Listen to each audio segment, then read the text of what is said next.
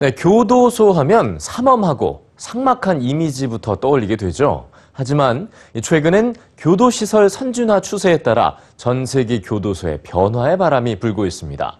이 감옥인지 호텔인지 헷갈릴 만큼 호화로운 교도소도 있다고 하는데요. 달라지는 교도소 풍경과 그 변화의 이유를 뉴스지에서 알아봅니다. 지난달 18일 영국 엘리자베스 2세 여왕은 국정연설을 통해 영국의 새로운 교도소 정책을 발표했습니다. My government will legislate to reform prisons and courts to give individuals a second chance. 영국이 재수자에게 제2의 기회를 주기 위해 제안한 것은 일명 주말 전용 교도소. 재수자들이 평일에는 생업 등을 병행하며 집에서 생활하고 주말에만 교도소에 수감되는 형태입니다. 또한 인터넷 화상통화 프로그램을 통한 외부와의 연락이나 아이패드 등의 전자기기 소지 허용도 검토하는 등 재수자의 자율권을 보다 확대할 방침이라고 밝혔습니다.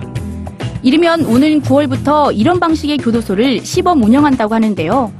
이 파격적인 개혁안은 19세기 빅토리아 여왕 시대 이후 100년 만에 시행되는 영국의 대대적인 교도소 개혁이지만 논란의 불씨가 일고 있습니다. 지난 2010년 문을 연 노르웨이의 할덴 교도소는 10여 년 동안 3천억 원에 가까운 비용으로 지어져 초호화 교도소로 불립니다. 높은 천정과 커다란 창문이 있는 방에는 교도소 하면 흔히 떠오르는 쇠창살은 없고 TV와 냉장고 등 편의시설이 갖춰져 있는데요.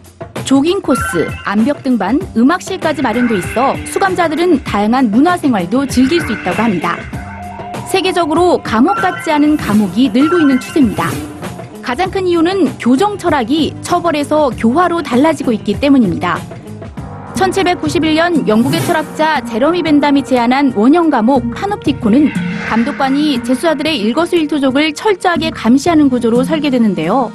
그의 아이디어는 근대 교도소 시스템에 큰 영향을 미치며 교도소의 기능이 감시와 처벌에 초점을 맞추도록 했습니다.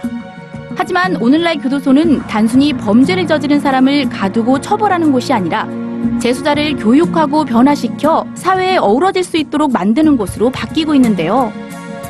재수자의 인권과 자율권을 강화한 인권교도소로 탈바꿈하는 등 각국이 교도소 선진화 정책을 이어가고 있습니다. 교도소 운영에 들어가는 막대한 재정 지출도 이런 흐름에 일조하고 있습니다. 영국의 주말 교도소 정책 역시 재소자 관리 비용 축소에 대한 기대감이 작용하고 있는데요.